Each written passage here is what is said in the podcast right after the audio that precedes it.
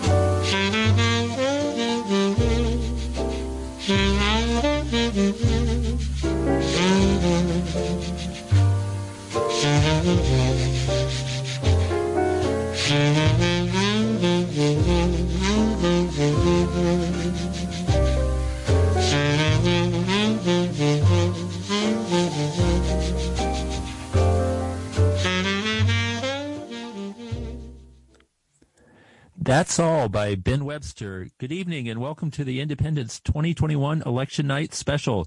I'm your host, John Tarleton, editor of The Independent, New York City's lefty newspaper and website since 2000. Voters across the country are heading to the polls today on the first election day since Donald Trump's defeat last November. Governorships are up for grabs in New Jersey and Virginia. Boston, Buffalo, Atlanta, Seattle, and Minneapolis are among the big cities choosing their next mayors. The future of policing has been a flash, flashpoint in each of these races. In Minneapolis, where George Floyd was murdered, voters will also vote on whether to abolish their current police department and replace it with a new Department of Public Safety. Here in New York, voters are choosing a new mayor, city council, and more.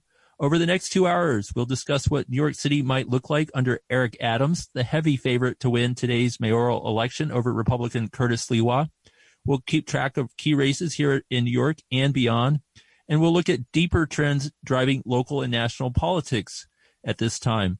Our special guests tonight include WBAI's Tom Robbins and Ben Max, Alex Vitale, author of The End of Policing, Linda Martine Alcoff, author of The Future of Whiteness, and a newly elected Socialist City Councilwoman from Sunset Park, Brooklyn. First, we have some clips of New York City voter, voters speaking earlier today with the Independent's Amba Guerguerian about who they voted for and why.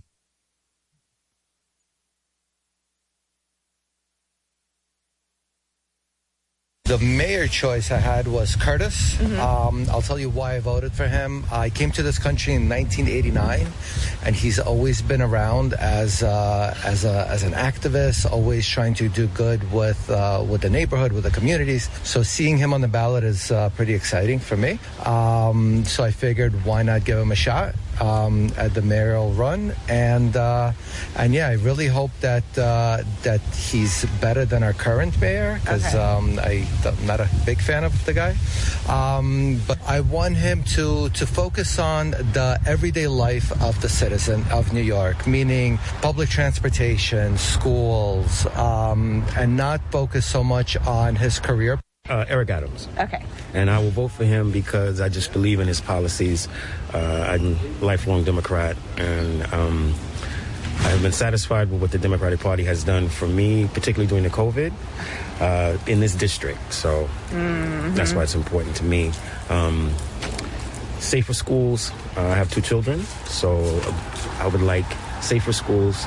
I voted for um, Eric Adams, and I voted for him uh, basically because uh, he's largely endorsed by the my, my union, and also the the opponent seems a little off to me, and so I didn't feel secure voting for him. Um, that's it in a nutshell, and. Um, um, I think that what I would like to see is, is a mayor that that really knows and understands the city, and not just from um, civil workers, um, you know, from all the way up to all the way down, even to the immigrants. Like to, to recognize who actually lives here. Who did you vote for and why? I voted for Eric Adams. Uh, mainly because I see him speaking a lot on the news, talking about the changes as far as being a part of this city and seeing the things that has happened to us as a people, even as not just black people, but everyone in general. Um, things that matter um, as far as gun laws and you know housing, affordable housing. Um, down to schools, you know, what needs to happen as far as like what Mayor de Blasio is also trying to do as far as the G&T program. I've seen what it can do as far as like uh, separating groups, smart and so-called dumb. Some people believe that because they do say that, unfortunately. Um, but we see who gets into those programs. Okay, that was voters speaking earlier today outside a Brooklyn polling station with the Independent's Amba Guerguerian. Joining us now to talk about today's elections and what may come next is Tom Robbins. Tom was a legendary investigative journalist at the Village Voice for many years, best known for his award-winning coverage of political corruption and urban issues here in New York. He currently hosts Deadline NYC Mondays, 6 to 7 p.m. here on WBAI. Tom, welcome to the WBAI's election night special. Thank you, John. I'm glad to be here. I think I'm on five to six on Mondays, but he is I could my be wrong. apologies. PM, 5 All right. p.m. Mondays. That's what it is. Thank- you, Reggie. Okay. Yes, 5 to 6 p.m. And of course, we're on uh, Tuesdays, 5 to 6 p.m. There you Um, go. Yeah. So, um, uh, for starters, uh, you followed Eric Adams' uh, public career for many years, uh, going back to the early 90s at least. Uh, what are your uh, most distinct memories of him from over the years, and what should uh, New Yorkers uh, know about him um, Hmm. Hmm. as you know as he prepares to take on the largest role of his career? Hmm.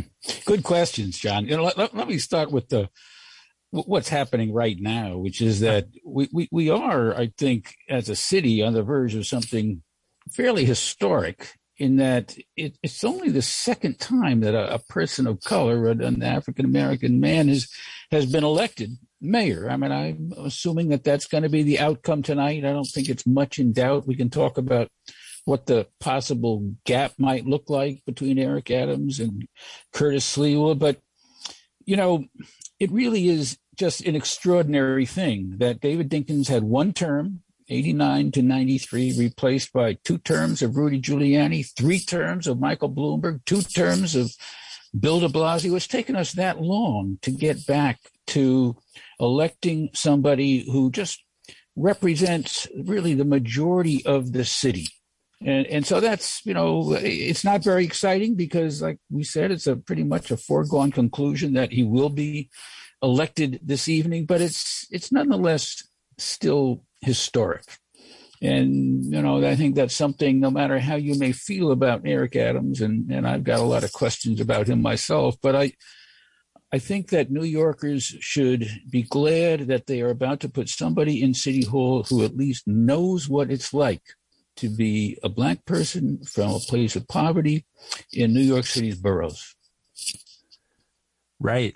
And um, what have you been? What has been some of your impressions of Eric Adams over the years? Uh, he uh, first came in the public eye as a activist, uh, Activist police cop. officer inside the NYPD, and then later uh, went on to an electoral career. You know, at the time that Eric Adams stepped forward as a dissident police officer, you got to remember what a rare bird that was. I mean, we just hadn't seen it. For one thing, there weren't that many uh, black and Latino cops at that point uh, in the NYPD.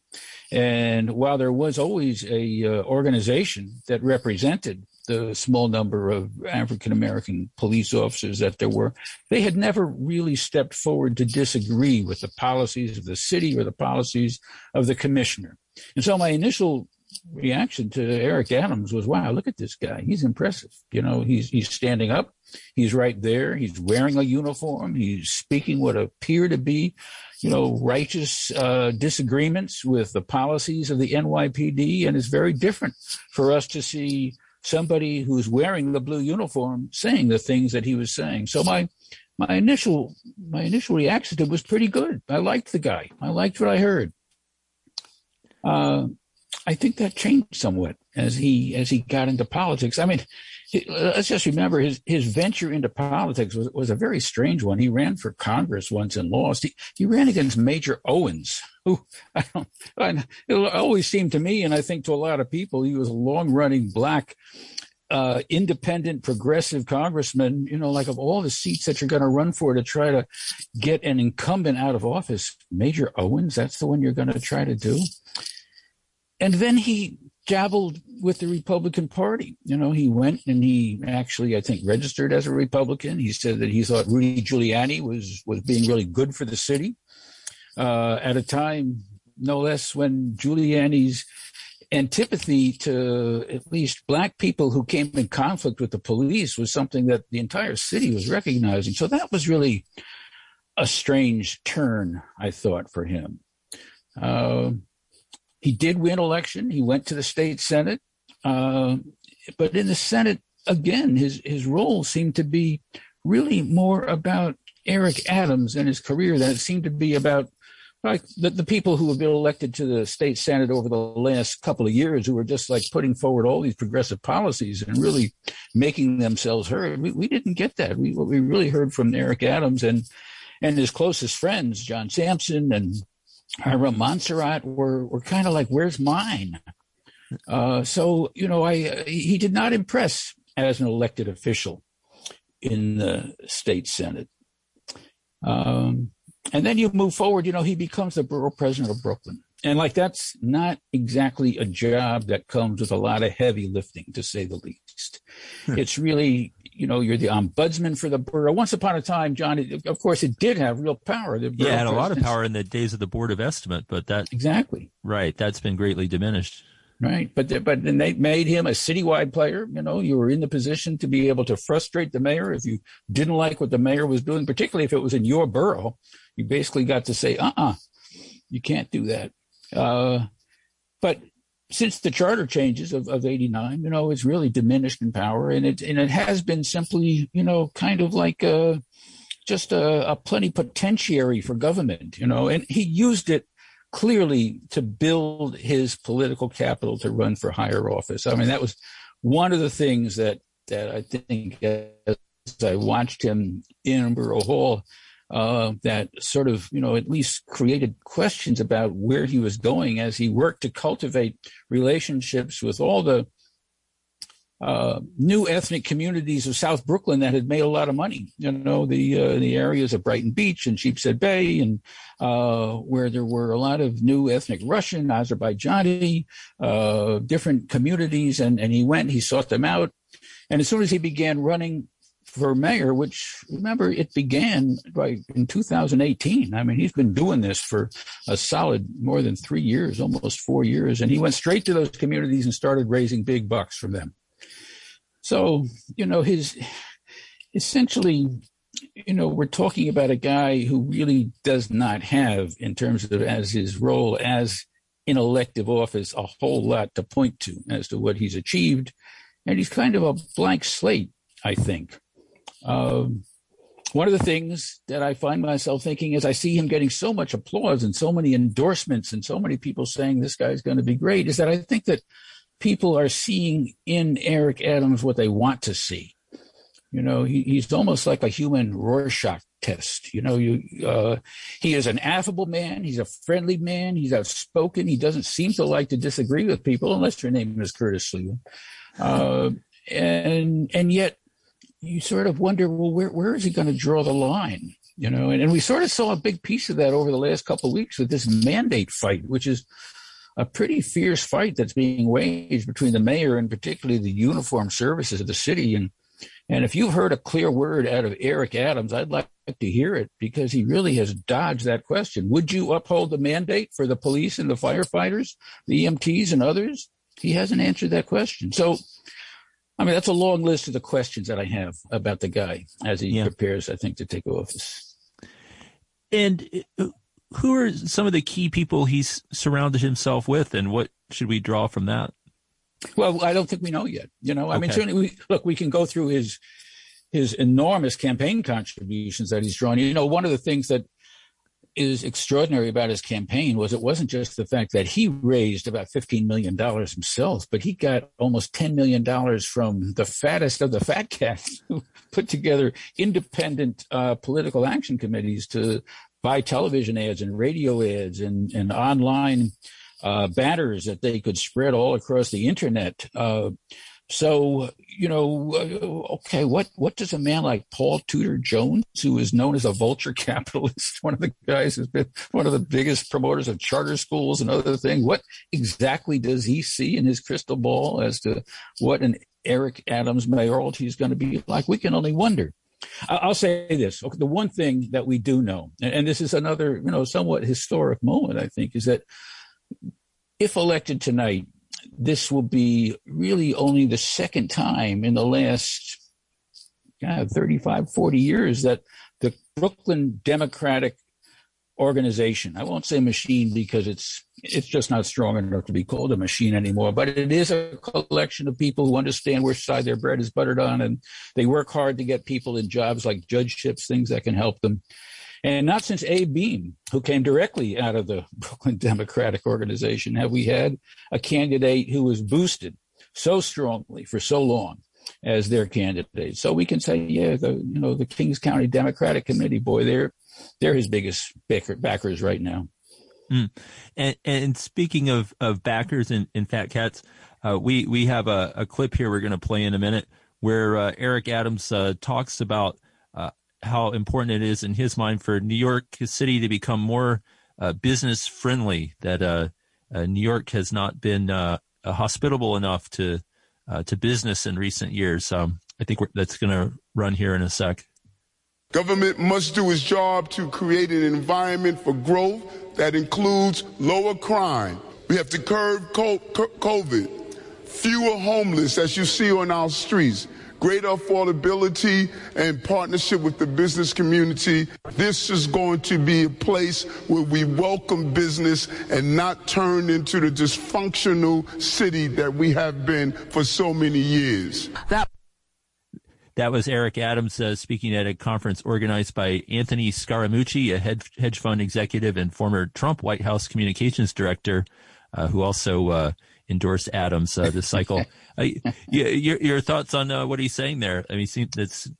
Uh, oh, look! I mean, some of it, you know, we'll we'll see how it plays out once he's actually got some power to deal out. But uh, he obviously was currying favor with uh, business community, trying to make sure that he got their blessings. He wanted to make make clear that he was not adopting the kind of at least rhetoric that uh, Bill De Blasio did when he uh, really try to draw a line between the rich and the poor in New York. Uh, but you know how how is that gonna gonna play out? I mean, we, we don't really know. I mean, you know, I mean, there's so many things about Eric Adams in, in terms of you know who he is that we don't really understand. And one of them is the very thing you're you're asking about. He went on vacation this summer after he won the primary. Now, there's, you know, a lot of places that you might want to go to for vacation. You know, I can think of places I'd love to go, maybe an island in the Caribbean, maybe the West Coast, maybe the Northwest. Eric Adams went to the Monaco, a tiny little almost duchy of Monaco, where it's nothing but known as a center for gambling and hedonism. It's just like, who goes to Monaco? Right. Known for its uh, roulette tables. yes, exactly. Now he says he didn't gamble. He says he went to the casino, but he didn't gamble. Well, it's like going to the saloon and not getting a drink. So it's just you know. So how does that play into what he says about business? He certainly has made it his business to try to curry favor with those folks. How will that play out? I mean, look, New York's uh, uh, business right now is is kind of at a at a crisis moment because of the fact that so many of the huge office buildings that were built with city subsidies like Hudson Yards are now still have such high vacancy levels and so many others. And that's going to be something that both the business community and the social service and progressive community are going to be looking for. Well what are you going to do about that what do you, how are you going to reuse these things? What are you going to try to reduce rents? Are you going to try to make it easier for business? Are you going to try to maybe make some space for the homeless, make some space for affordable housing? We should be able to get some insight fairly quickly into the thinking of an Adams administration, at least in the first couple months after he takes office on those things. And that'll tell us a lot. Mm. And, and um, any, any thoughts on how he might handle the NYPD? Uh, he was a 22 year veteran of the force, obviously believes uh, deeply in the value of policing, but he also knows where the skeletons lie inside the police force and inside the police unions. Well, he's he's not a he's not an NYPD revolutionary. He's he has made a point of saying he doesn't want to defund the police, uh, even though that slogan stands for something other than money. It stands for the the way in which the police force really operates, often as a rogue agency. I mean, look, the, the, the clearest thing on which he's going to be judged, and, and the people that, that your reporters in the street were getting, you know, people are talking about safety and uh, and crime. I mean, this is something that he is going to recognize. This is, you know, uh, he needs to be able to show that he can try to hopefully find those pockets of where crime is taking and, and bring it down. So you know, he, he had this very strange quote in a New York Times profile last month where he said something along the lines of, I'm glad I don't have to run the police department. I'll have a police commissioner. so, you know, that, that suggests that, okay, he's going to be a hands off person. I, I don't think that'll be true, but mm. who he chooses and how that plays out with the police force, that, that'll be probably the single most telling appointment that he makes at this point. Okay. And, uh, one more question before we have to go, which, it, uh, which is your assessment of his um, soon to be predecessor, uh, Bill de Blasio. Uh, it, it it almost makes you cry, John. It really does. This is this is a guy who was elected with so much hope eight years ago. You know, we we really believed that he was going to try to address the tale of two cities. And what did he do? Really, after I mean, he did some very good things in his first years in office universal pre-K, you know, bringing the $15 an hour wage. But then he, somehow, he got so enamored of the idea of running for higher office president. He looked in the mirror and he saw the next president of the United States. And that was just, that was fatal. I don't think he ever recovered from that and got his eye back on the ball. And it's been so many years later. And I think that's why his ratings have been so low. People know that he just really hasn't been focused on the job. Mm. All right. We'll have to leave it there. But Tom Robbins, a host of uh, Deadline NYC, Mondays, 5 to 6 p.m. on, uh, okay. uh, on WBAI. Thank you so much for joining us this evening for our election night special. My pleasure. Thanks so much for doing this, John. Take care. You bet. Bye bye. Bye bye. All right, we'll be back after a short break, and when we come back, uh, we'll talk with two elected officials that uh, Eric Adams will have to deal with. Uh, a, a, new member of uh, City Council, Alexis uh, Alexa Aviles from Sunset Park, and State Senator Jabari Brisport. After all, the mayor has to make their way up to Albany to get a lot done here back here in the city. So we look forward to talking to both of them in a moment.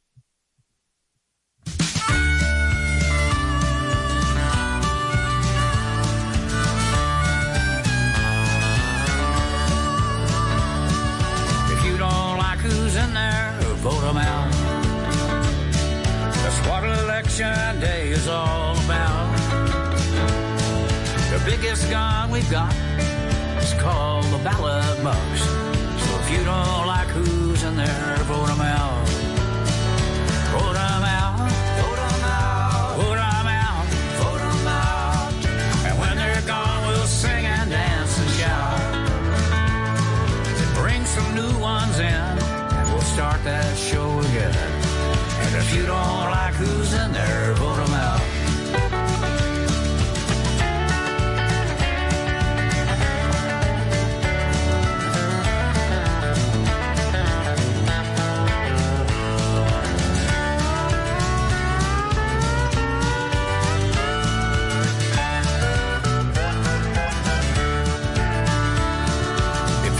Bunch of clowns you voted in.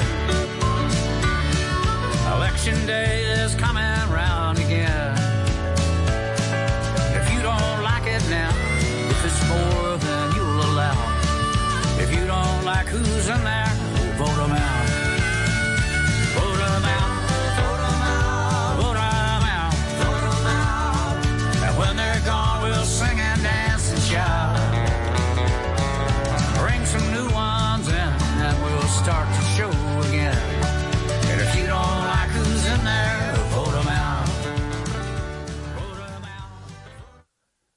Vote 'em out by Willie Nelson. You're listening to the Independence Election Night special here on WBAI 99.5 FM. I'm your host, John Tarleton. The polls have already closed in Virginia, site of a hotly contested governor's race. We are closely following uh, right now with only 4% of the vote in. The Republican Glenn Youngkin is up by about six points over Democrat Terry McAuliffe. However, most of the uh, votes that have come in so far are coming from uh, rural parts of Virginia and a little bit around Richmond, and nothing from the Washington D.C. Uh, metro area where McAuliffe will run strongest. Uh, also, polls will close at 8 p.m. in New Jersey and 9 p.m. here in New York, where Ad- Eric Adams is the overwhelming favorite to be elected as New York City's 110th mayor and its second African American mayor. We spoke a few moments ago with Tom Robbins about what kind of mayor uh, Eric Adams might be and the people uh, he has surrounded himself with. But no mayor is an island unto himself. They have to work with city council. They also have to work with the governor and state legislators in Albany, which wields tremendous power over the city. Joining us now to talk about uh, how they see things going with the city government uh, under Eric Adams, uh, it is uh, Alexa Aviles. Uh, she's a, a newly uh, elected city council member in District 38 in South Brooklyn. She won the Democratic primary in June and had no opponent on the ballot today.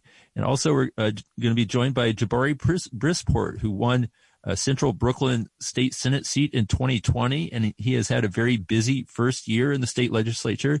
They are both Democratic socialists who ran for office as champions of the working class. Welcome, both of you, to WBAI's Election Night Special. Good evening, John. Great to be here. Good evening. So happy to be here. Thank you.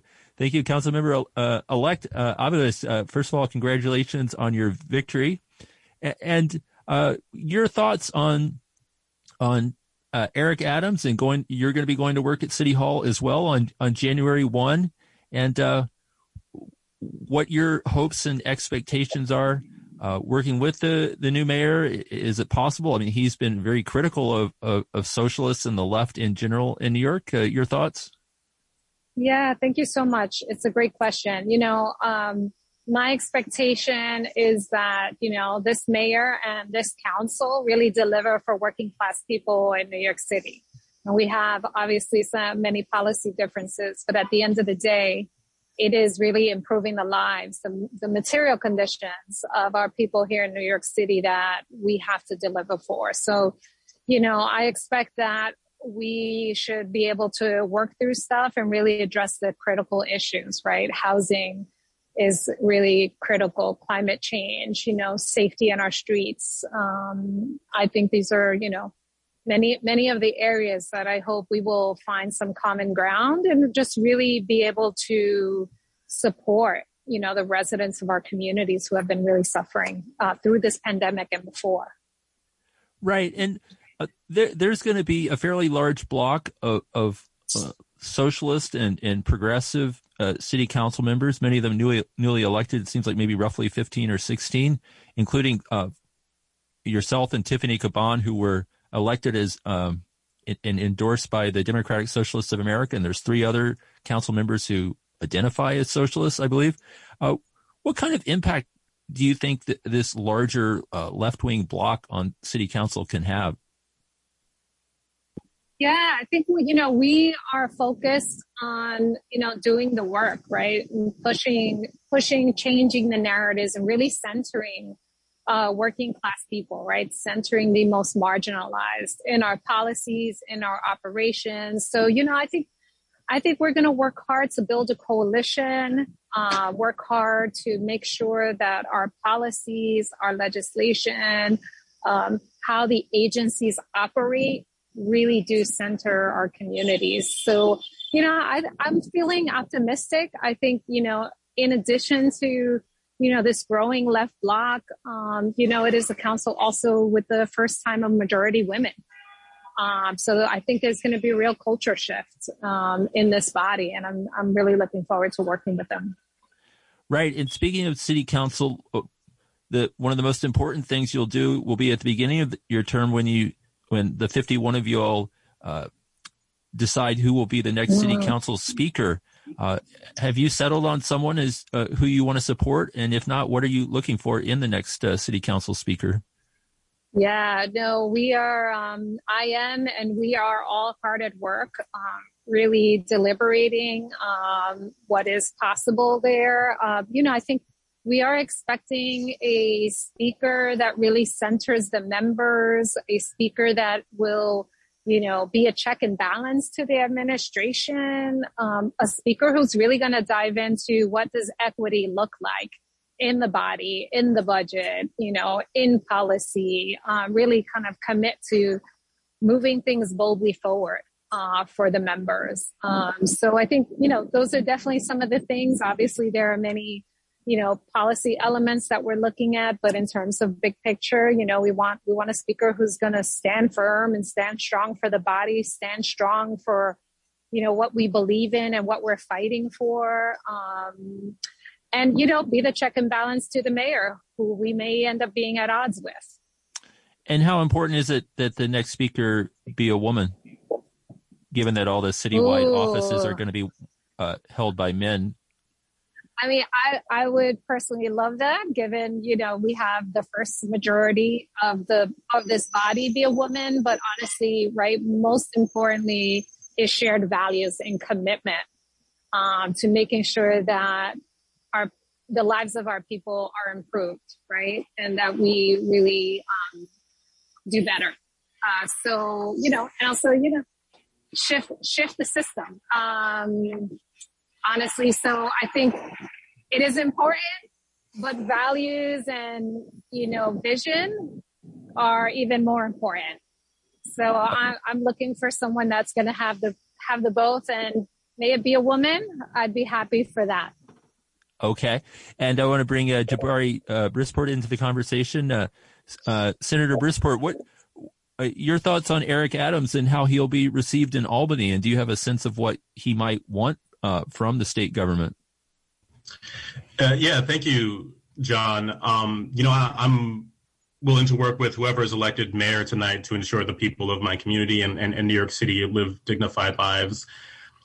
You know, um, I think the biggest thing that we in Albany can offer is that uh, the reassurance that uh, we will be fighting, you know, progressives and, and left leaning electeds will be fighting to you know, increase taxes on the rich rather than make cuts to any social services. You know, it did trouble me on the campaign trail hearing that he would be open to potentially cutting um, areas of the city budget, um, and I, I worry where where those cuts might come from. I would certainly hope they don't come from the Department of Education, as as a former teacher. So, um, you know, I'd be happy to work with him to ensure that you know the things that people in New York City need are well funded uh, if anything could be defunded, it would probably be the, the police department, in, in my opinion, which I, I, know myself and and you know Adams don't don't see eye, eye to eye on.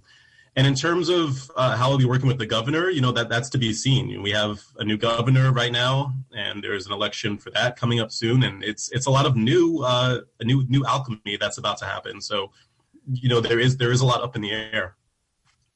Right, and, and uh, want to delve a little bit more into uh, public education. Uh, you all both have a, a background with that. Uh, Alexa, you were as, you've been a school parent leader uh, in Sunset Park for many years, and uh, Jabari, you were a middle school math teacher in Crown Heights before you uh, were elected to the state senate.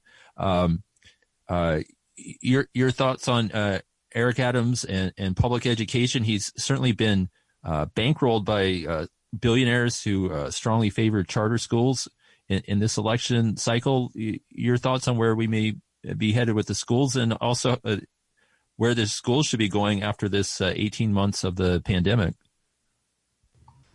Yeah, I, I would say that I, have had the pleasure of hearing Eric Adams tell a really uh, beautiful story in, in, in two uh, scenarios or two locations so far. Uh, really talking about his childhood and having learning difficulties in school and actually tying that to the situation at Rikers and, and really how many incarcerated men have dyslexia or ha, you know have suffered from learning difficulties. And when I hear that, I understand. I hear the I hear the words of a man who understands that the deficits in public spending on community programs or social services or things like education ultimately end up hurting us in the end. So it is troubling to you know know about some of where his donations are coming from, especially in the charter school industry. But I would hope that if he, if he understands that when we don't spend enough on education, it leads to unstable communities, that he would work with the Department of Education and work with teachers to ensure that our schools are fully funded. Alexa, your thoughts? I'm playing with the mute button. Okay. Um, can it can't I, I can't agree with uh, Senator Bris, Brisport um, anymore, but certainly I'd add, you know, I think you know we're committed to public quality public education for all children, um, and I think um, we will continue to make sure that is front and center. Uh, it should not depend on a family's income or where they grew up or whether they speak um, you know, a particular language. All children should have access to quality education. And, you know, that will be our fight. With, with the increased funding that we've received from the federal government, um, you know, I think what we'll also want to ensure is that parents and young people have voice and oversight in those resources to make sure that they are actually going to the things that are most important. Um, and so, you know, I think we'll we'll be watching uh, very closely, and we will continue to make sure that the people at the center of the education system, parents, youth, and educators, continue to be centered and lifted up, and uh, that we not continue down the privatization path of making sure that you know corporations continue to maximize profits over centering you know education of young people. Um, so that will be our commitment, and I think you know we'll be watching really closely. And I hope, as as Senator Brisport mentioned, uh, that the administration will remember the interconnections and how fundamental education is uh, for for the outcome of young people's lives. So you know, I think I think we'll be we'll be watching very closely. Right, and and Senator Brisport, you mentioned a few minutes ago the agency you would most like to see uh, defunded or at least have its budget reduced it would be the NYPD. Uh, however, uh, that we're probably not headed in that direction with uh, uh, Mayor Adams. But your thoughts on kind of the trajectory of the last year and a half or so of how we went from these enormous uh, Black Lives Matter protests after the police murder of George Floyd, as, as many as 26 million people in the streets of, of the United States in hundreds of cities, a month of massive protests here in New York, uh, attempts to uh, cut the police budget um, last summer, uh, in the summer of 2020, and um, and where and how we got to this point where uh, someone who's a fairly conservative Democrat and a former uh, police officer uh, is about to be elected mayor, who largely ran on a law and order platform. Um, your thoughts on that and what it how the left needs to uh, i guess grapple with this turn of events i mean i think there will be an interesting dynamic between a very left-leaning city council where there are about five open socialists sitting on the city council many left-leaning progressives many of them who ran on platforms of defunding the police you know some of some as much as, as $3 billion and that in contrast with the mayoral administration, which has uh, stood in opposition to that. You know, we really have two different visions for New York City, which will uh, essentially be competing um, to one another. And I would just hope that you know when we are talking about defunding anything, the only thing I've, I've, I've heard from the, the, incoming administration is that they're open to defunding other agencies.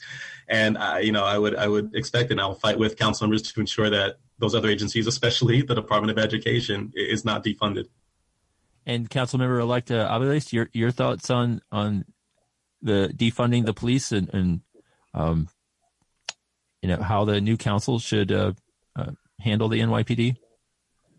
Yeah, I mean, I think um, it's uh, it's pretty well documented that a good number of the council members, as Senator Brisport mentioned, right, really has dug into the fact that the agency's budget is incredibly bloated, and we continue to to pad it, even though the agency is ill-equipped um, to really kind of deal with the multiple issues that seem to be thrown at it, and so it continues to be, from our perspective, a place where there can be cuts. Um, because if we are truly invested in the health and well-being of our communities, we know where those investments need to go. Those investments need to go in making sure people have stable housing, to make sure that they have stable employment, that they have food, that they have health care.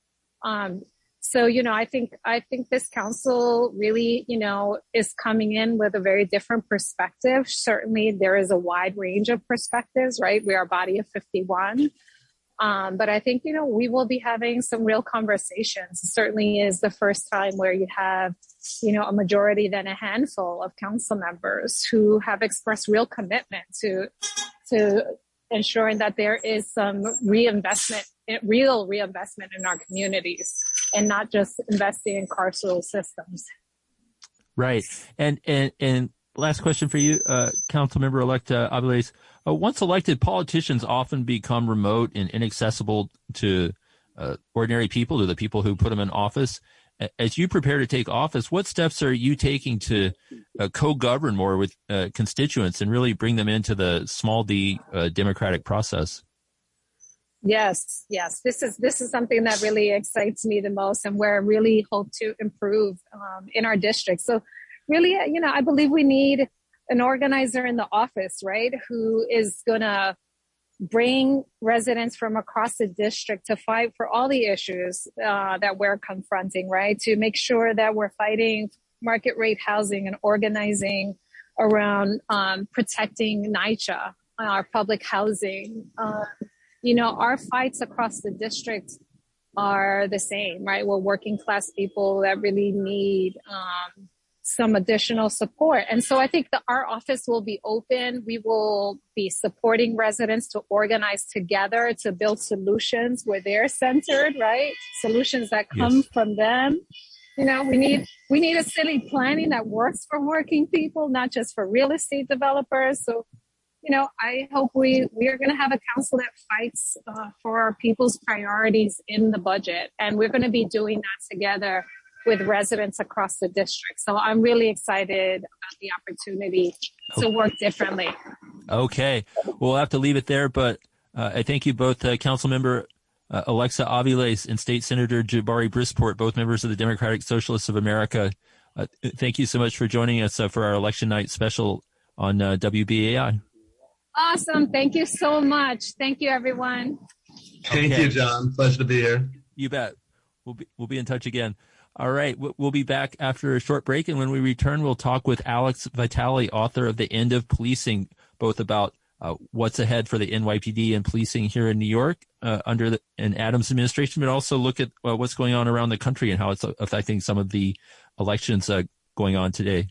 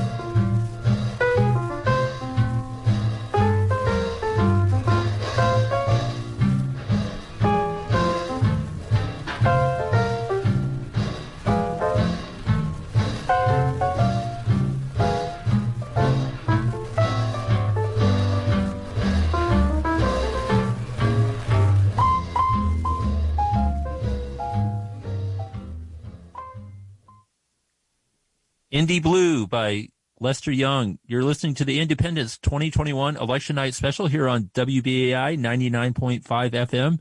I'm your host, John Tarleton, editor of the Indypendent, New York City's lefty newspaper and website. Uh, since 2000, we're online at indypendent.org. That's I-N-D-Y-P-E-N-D-E-N-T dot O-R-G. It's great to be here with you this evening on WBAI, listener-sponsored community radio. Before we continue on to our next segment, please consider making a contribution tonight. You can call, uh, we'll give you, uh, you can call 212-209-2950 or go to give number two, WBAI.org. And you can make a, a generous one-time contribution or you can sign up to become a WBAI buddy for as little as $10 a month and you'll be eligible for many awesome benefits. More importantly, you'll help keep WBAI on the air, beaming its 50,000 watt signal across the greater New York City region, amplifying all the unique visionary voices you're hearing on this show tonight and on this station every day. Again, that number is 212-209-2950, or you can go to give number two WBAI.org. Moving on, polls here in New York remain open until 9 p.m. Former NYPD police captain and Brooklyn Borough President Eric Adams will almost certainly be elected the next mayor of New York City. His victory in the Democratic primary was fueled by his emphasis on policing and public safety in his biography as a former police officer. The future of policing has also been a flashpoint in a number of other big city mayors races that are on the ballot today. Joining us now to talk about all this is Alex Vitale, uh, Alex is a professor of sociology at Brooklyn College and author of The End of Policing. Uh, last the the book came out several years ago, and last year it, it really uh, took off to the top of the charts in the wake of the George Floyd protests. It's been translated into many languages around the world. In uh, his book, uh, "In the End of Policing," uh, Alex argues that the police as an institution are ill suited for almost all of the work they do, and that their interactions with the public should be reduced to the absolute minimum possible. Needless to say, Eric Adams feels differently. Alex, welcome to WBAI Radio. Hi, John. Glad to be here. You bet. And thank you for joining us tonight. Um, so, uh, your your initial thoughts on on Eric Adams be, um, on the verge of becoming mayor, and uh, it, how you think he'll uh, oversee the police start, department, and is there any hope that somebody who is so familiar with the police department might uh, root out at least some of the uh, the problems that have existed inside the NYPD for a very long time? Well, I think as some of your earlier guests pointed out, Adams is kind of a wealth of contradictions. He's trying to have it always simultaneously, right? He's trying to appeal to the the little guy out in the neighborhoods who's been left out of the the phenomenal growth at the center of the New York economy. And he's also pandering to the billionaire class. You know, he says he wants to invest in communities to address the root causes of problems, but he also wants to invest in policing while probably pledging to cut taxes for the richest folks. So it's not clear how he can actually govern based on what he's campaigned on. He, he's trying to do it all. And and I will just say one other thing that kind of points out what a contradictory figure he is. You know, uh, Adams is not Giuliani. Uh, if if and the the evidence of this is to look at who his Republican opponent is, who is going to you know get some of the lowest poll numbers in the city's history. I think tonight, right? So mm-hmm. voters were given the choice of someone who was truly going to be a no holds bar law and order sick the police on everything choice and and they've overwhelmingly rejected that because i think a lot of people understand that adams is going to put some resources into communities. He is going to under pressure perhaps embrace some of these alternative public safety infrastructures and then we'll just have to see what happens with policing down the line. And and there's some irony in that uh, it seems like at least some of the proposals that have come out of the police reform movement may, may be adopted even as he uh, continues to denounce uh, defund the police. Yeah, I think that um, you know we we don't need to frame this conversation so specifically around those particular three words. I think as as we heard from Alex and, Jabari, there's a whole host of folks coming into office in the city council who ran on a platform of making their communities safer than they are today, but without relying on the NYPD as the tool for doing that because they understand as well as anyone just what a harmful tool the NYPD can be when it's unleashed in their communities. So I think that, you know, Adams's rhetoric we'll have to see what it actually turns to in terms of policy. Okay. And and looking beyond New York, uh, you know, Adams uh, back this summer uh, celebrated himself as the the new face of the Democratic Party, and at least in in some other cities, uh, we see a sort of a similar dynamic of uh, conservative Democrat, um, you know, trying to unite both the business class and people of color who are concerned about uh, crime. We've seen this in in Buffalo, uh, where uh, uh, Byron Brown is trying to bounce back from his primary defeat and, and, and take out Indi- uh, socialist India Walton, and also in Atlanta, and in and then uh, can you talk about that a little bit, and also about Minneapolis, where there's a a ballot initiative where voters today have the chance to abolish the police department and replace it with something different.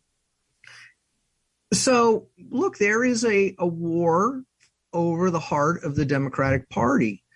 And the corporate power base that supports Nancy Pelosi and Joe Biden and Chuck Schumer is terrified of the momentum coming out of the victories of AOC and then Cori Bush and St. Louis and and lots of people winning local races around the country as either democratic socialists or a new kind of progressive that fundamentally rejects the kind of austerity politics that have been at the heart of the Democratic Party.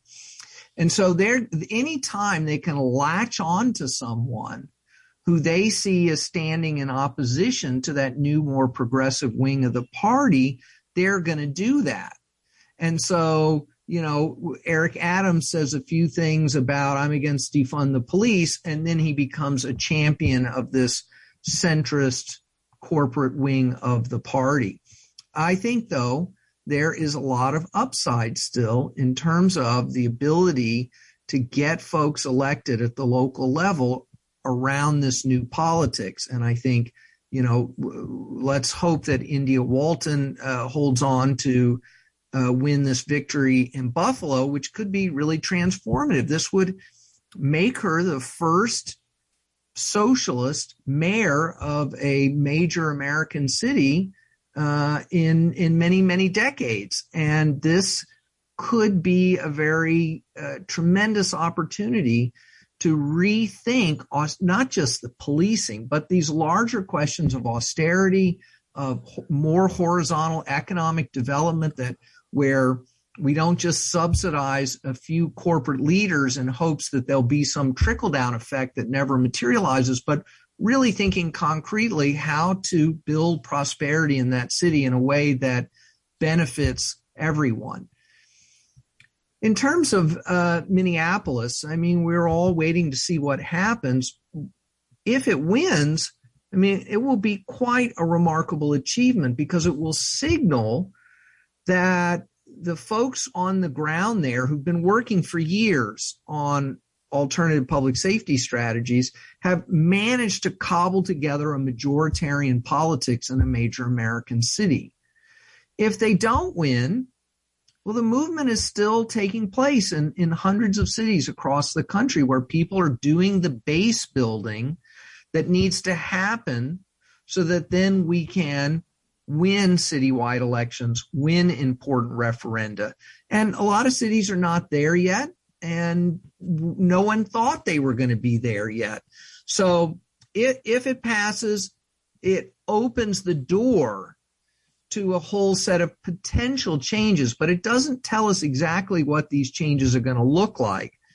And I don't think it's going to look like abolishing the police department in, in the sense that people may think of, about it. What it's going to mean is that we can create new infrastructures of public safety that don't rely exclusively on police and that it's going to allow us to bring in some new resources and and take some of the money that's gone to policing and put it into a whole raft of, of community-based interventions.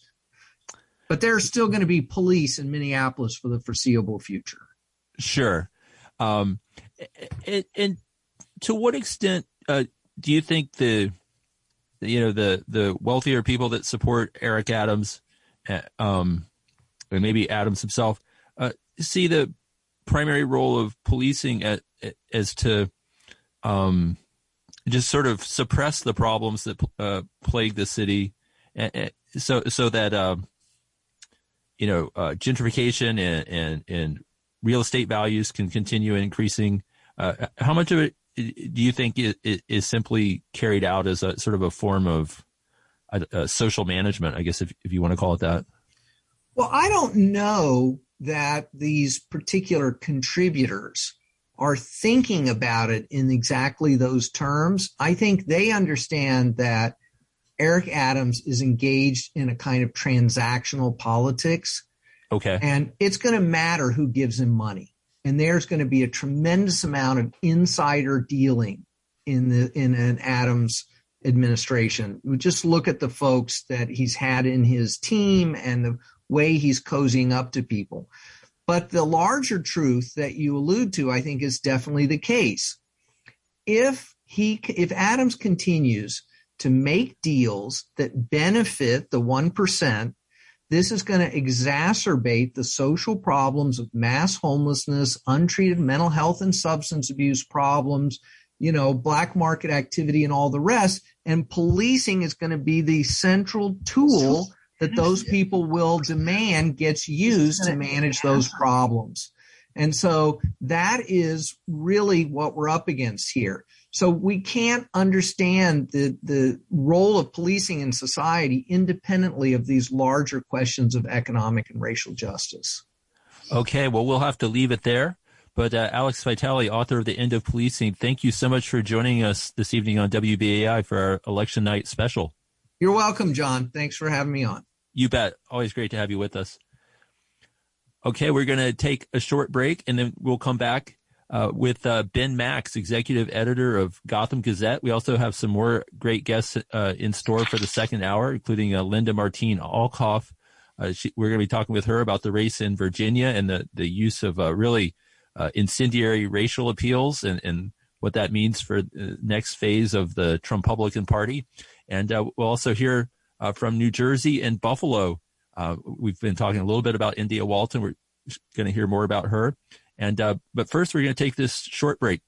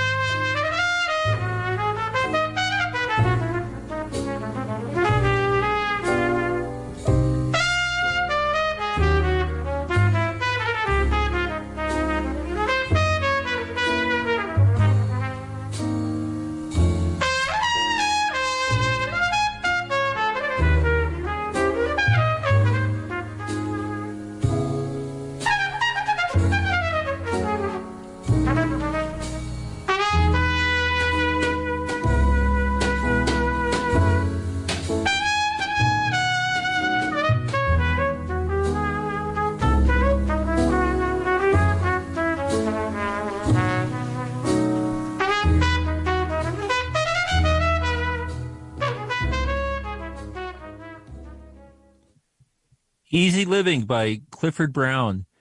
You're listening to the Indypendent's Election Night Special here on WBAI 99.5 FM. I'm your host, John Tarleton. We have another great hour of guests ahead of us. Um, we're also following uh, results uh, coming in uh, from various areas. A, a, lot of polls are on the East Coast are closing at 8 o'clock. New York will close at 9 o'clock. Uh, Virginia closed at 7 p.m., and the votes are starting to roll in there. Um, according to Associated Press, with 37% of votes reported. Republican private equity executive uh, Glenn Youngkin uh, is leading by 10 points over former Governor Terry McAuliffe, uh, who was a, a longtime uh, Clinton acolyte and, and, prominent figure in the Democratic Party. And uh, and that, those votes are also coming in now from the Washington D.C. metro area where the Democrats are strongest. And frankly, in some of those counties, uh, McAuliffe is leading by, but not by the kind of margins that uh, most observers uh, said he would need to carry the election today. So, at least so far, uh, things are looking really good for the Republicans uh, regaining the governor's seat in Virginia. Um, the House of Delegates, the lower house of the Assembly, there is also up for grabs. Uh, with uh, Youngkin running so strongly at the top, top of the ticket, that probably bodes well in the down ballot races. Uh, Virginia was a state that Joe Biden carried by 10 points uh, in the election last year. It was also a state where he decisively defeated Bernie Sanders in the Democratic primary uh, earlier in 2020. So Virginia, a swing state that had been has been trending uh, Democratic over the last decade. Uh, now uh, Republicans are coming on strong, and we will be talking a little later in this hour with Linda Martín Alcoff, really about how uh, Youngkin and, and the Republicans uh, completely leaned into in, incendiary uh, uh, uh racial dog whistling and uh, really trying to find any way they could to tap into white racism or white racial anxiety, whatever you want to call it. So we will be talking about that a little bit later this hour. A very troubling sign for where the country might be headed over the next several years. but first of all, we're we're gonna um, talk with uh, Ben Max. We're going to talk some more about what's uh, happening in New York City with uh, all the, the new crop of uh, uh, people that are going to be coming into office. Uh, ben is the executive editor of Gotham Gazette, also hosts Max Politics here on WBAI on Wednesdays from 5 to 6 p.m. ben, welcome to our election night special. Hey, John, it's good to be with you. Thanks for having me back. You bet. so, your, your initial thoughts uh, on on uh, Eric Adams and, and some of these uh, other folks who are coming into office uh, starting January first, who whose uh, outcomes will be decided uh, tonight.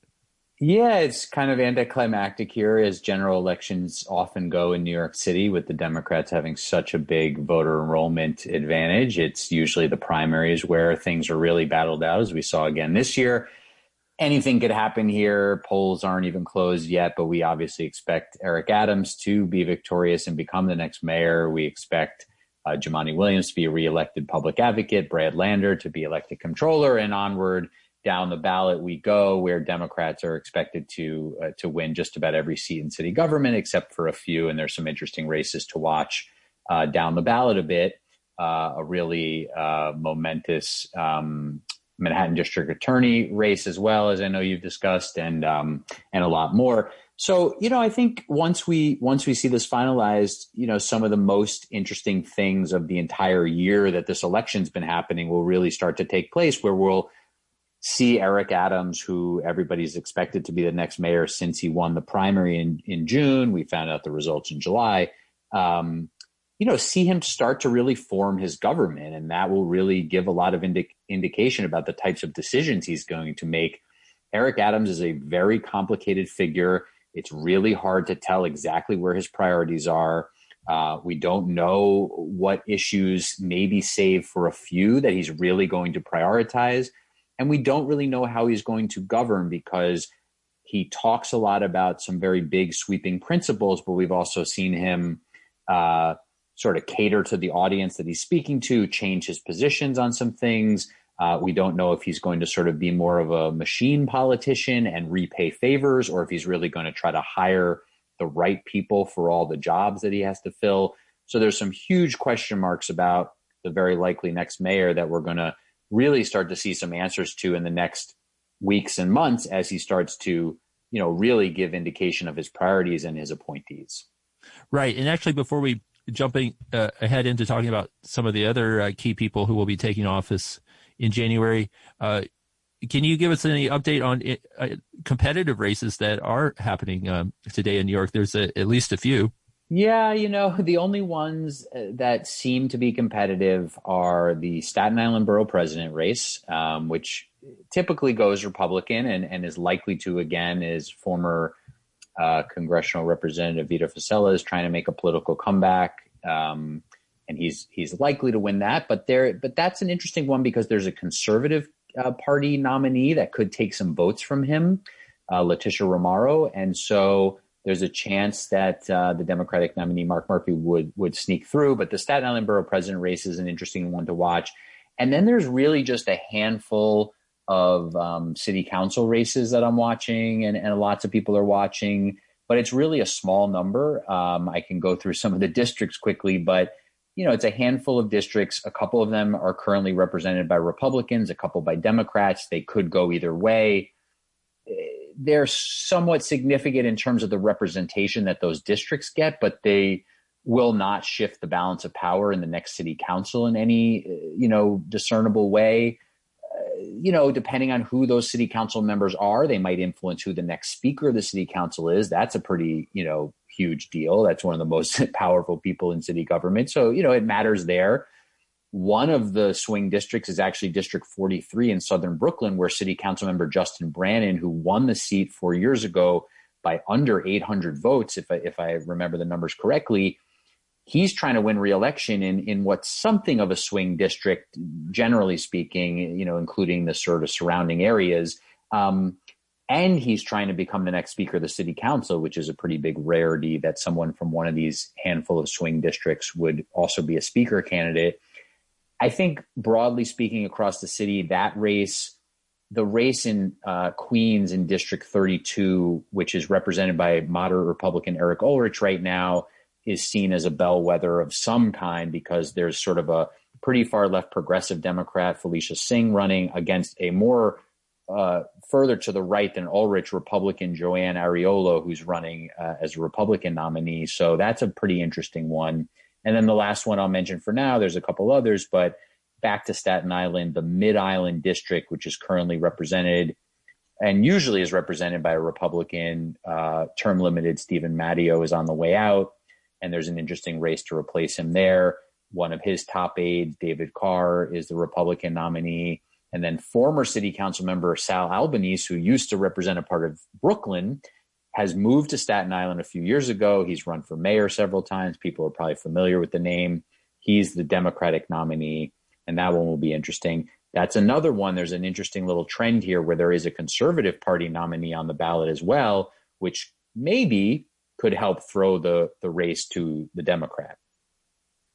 Right. And uh, also, uh, qu- quickly, the there's uh, five uh, ballot initiatives uh, on the ballot for uh, voters in New York State today that cover redistricting, increase, making it easier for people to to vote, and also one initiative that would guarantee a constitutional right to clean air and water um, for New Yorkers. can you talk a, a little bit more about these five initiatives and, and where did they come from? Sure. You know, as far as I'm concerned, there's a lot of interesting, uh, you know, sort of final points being put on the long campaign here, but there's not a lot of drama tonight, as we've talked about.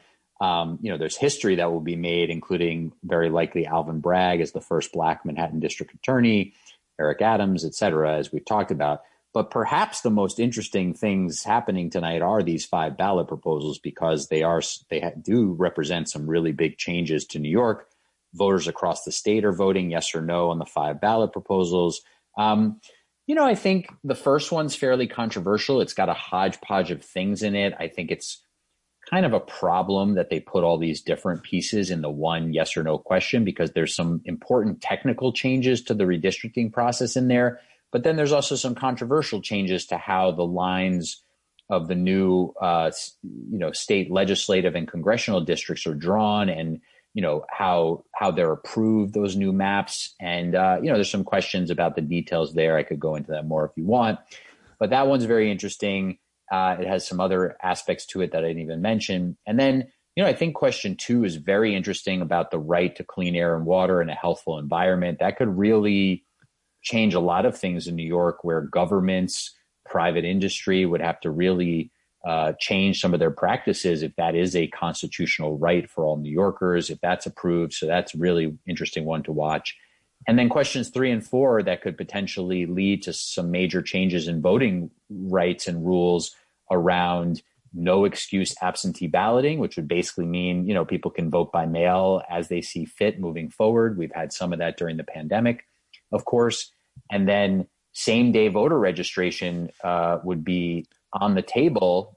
Uh, and you know that that's a significant one for people who you know have just moved or whatever it might be just getting engaged in politics and they want to register to vote and vote on the same day, same day voter registration could be uh, a possibility if, if question three is approved. So, and then the fifth one is a, is a kind of technical change to the New York City Civil Court that, uh, you know, I wouldn't expect there to be a lot of objection to.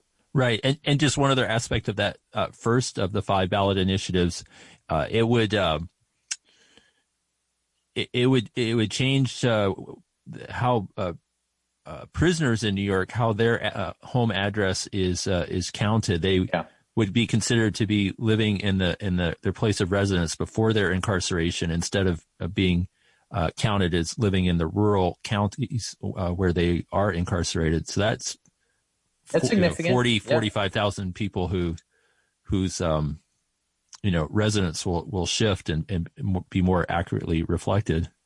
Yeah, I mean that's one of several parts of question one. I'm glad you brought that up. That would very clearly uh, lean towards favoring Democrats overall, and that's why there's some controversy around you know some of, of question one because you know Democrats obviously have so much power and control in New York as it is, and so there's been some questions raised about you know whether not not so much on the on the um, you know the apportionment uh, issue you just raised about incarcerated individuals and and where they're counted. There's obviously some conservative pushback on that, but um, just in terms of that that I mentioned earlier about the ap- approval process for the new maps and and sort of giving the majority party in the legislature an easier path to just drawing their own maps or approving the map. So a lot of interesting parts to question one, and I'm, I'm glad you raised that part too. Right, and, and uh, it, in the June primaries, uh, Eric Adams' uh, victory was a, a, big disappointment for uh, many uh, progressives and people on the left here in New York. There were several candidates that uh, really sort of imploded on the left, but one one candidate who did win, who has been seen as a champion of progressive causes in the last eight years on city council is Brad Lander, who uh, is on the verge today of uh, being elected the next city comptroller, taking over from Scott Stringer. And uh, we're going to play a clip of him in, in a in a moment, um, uh, speaking at uh, the debate uh, last week that he had with his Republican opponent. And but before that clip comes on, you're well, let's see. I think we have that clip ready to go now, and then I'll ask you to talk a little bit more about uh, Brad Lander. This is not a startup. This is a city where the leader must have been a worker. And you're not going to come to this city and think you're going to disregard the people who make this city work. Oh. Okay, well, that was not Brad Lander. nope. But, that, uh... that was uh, Eric Adams. Uh, uh, you know, sharing some thoughts on the uh, campaign trail recently. Um, so we, we may we may hear from Brad Lander in a moment, but uh, uh your thoughts on Lander becoming a city comptroller and and what he might be able to accomplish. Yeah, let me quickly say that you know back to Eric Adams for a second because so much of what Brad Lander does as comptroller will be playing off of or trying to influence or holding accountable Eric Adams. So that's going to be a very interesting relationship to watch um, as it always is between the mayor and the controller. Um, and about Eric Adams, you know, he definitely was more of a moderate centrist in the mayoral race, but he has a hodgepodge of proposals and policy stances that are not easily captured just by, you know, calling him a moderate or a centrist, I found. And so I think it'll be very interesting because Brad Lander is clearly about to step up and and with Jumaane Williams, the public advocate, we'll see if he's going to run for governor in the in the next primary. Right. But, but Lander and Williams together are basically going to be the citywide, you know, in a, in a manner of speaking. I'm sure they'll partner in some things. They partner in a lot of things, and they'll do their own separate things. But in a manner of speaking, they're going to be sort of this progressive, you know, citywide leadership for New York City, probably trying to push Eric Adams further left on a number of issues, hold him accountable on a number of issues. So Brad Lander, you know, is really stepping up into a major role here that is going to have a lot of influence over, you know, city discourse and debate on a number of issues. And it'll be very interesting to see how he fulfills that role. You know, obviously, um, auditing, you know, city agencies, both based on how they're you know spending money but also just performance programming and such you know he'll have a significant voice there through the audits and reports that the office puts out. And then the way that you know he tries to influence the decisions of the city's five public pension funds and their many hundreds of billions of dollars of investments you know will also be very interesting as he is someone who you know is very focused on uh, climate change environmental justice you know and a, and a just transition so I think he's going to become, uh, you know, among the progressive sort of standard bearers in the city, and it'll be very interesting to watch. Okay, we're going to have to leave in a moment, but uh, your your uh, show, Max Politics, uh, will be uh, on the air tomorrow at five to six p.m. Will you be following up on uh, on the elections as well? Yes, thanks. Everybody should tune in at 5 p.m. Wednesday. Um, yes, we will be breaking down the results. I'm still figuring out who's going to join me to do that. I have a couple guests uh, lined up, but uh, but everyone should tune in for that. We'll be we'll be analyzing some of the same stuff once we know the actual results um, and and getting into what we might expect from some of uh, some of the winners and and and breaking down what we know. All right. Well, Ben Max, uh, always uh, on top of uh, New York City politics. Thank you so much for joining us this evening on our election night special. It's my pleasure enjoying the show, and uh, thanks for having me. You bet.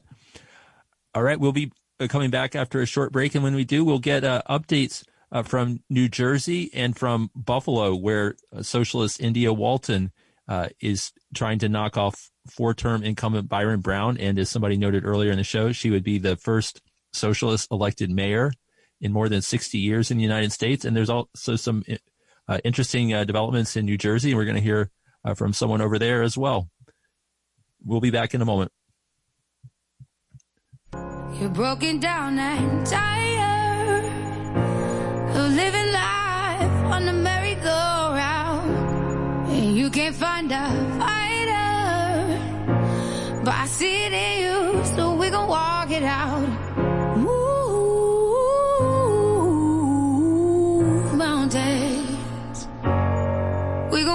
Out and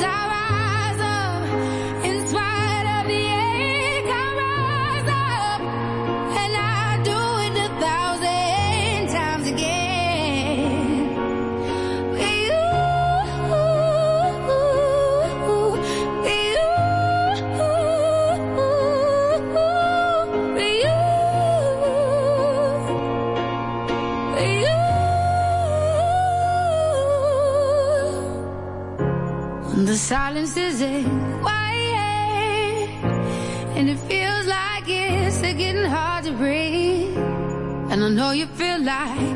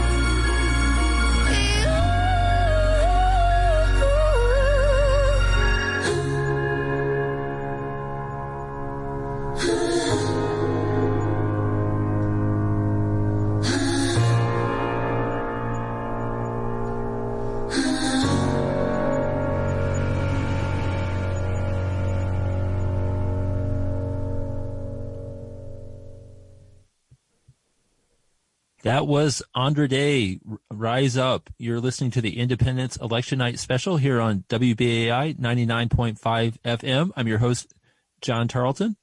Uh, so in our next segment, we're going to uh, look beyond New York City. We've talked a lot about Eric Adams, Brad Lander, City Council, etc. But there's a world beyond the Hudson River where uh, important elections are also occurring today, including right across the Hudson River over in New Jersey where the Democratic Party machine has uh, long dominated uh, certainly the urban uh, areas in that state and uh, controls the state politics uh, pretty tightly. But there are progressive insurgents that have been pushing back against that in recent years. And we're going to talk with one of them in a moment. And also in a few minutes, we're going to hear from Buffalo, New York, where India Walton is trying to win a historic victory uh, she would be the first socialist elected to lead a major American city in more than six decades. She won the Democratic primary against four-term incumbent Byron Brown, but Brown has mounted a well-funded write-in uh, campaign and has uh, been bankrolled by many of the wealthiest people in Western New York and um, is coming in tonight uh, is seen as a favorite to win. But Walton has also mounted a, uh, a really tremendous campaign so that race is uh, up for grabs. Uh, but first of all, we're going to talk about uh, New Jersey uh, with Imani Oakley. Uh, she's running for Congress in the in the 10th district as a, a progressive Democrat, aspiring future member of the Squad. supports many of those same policies: Medicare for all, Green New Deal, abolishing student loan debt, etc. the 10th district in, encompasses uh, Newark and uh, adjacent towns. Uh, Imani, are you there? I am, John. Thank you for having me.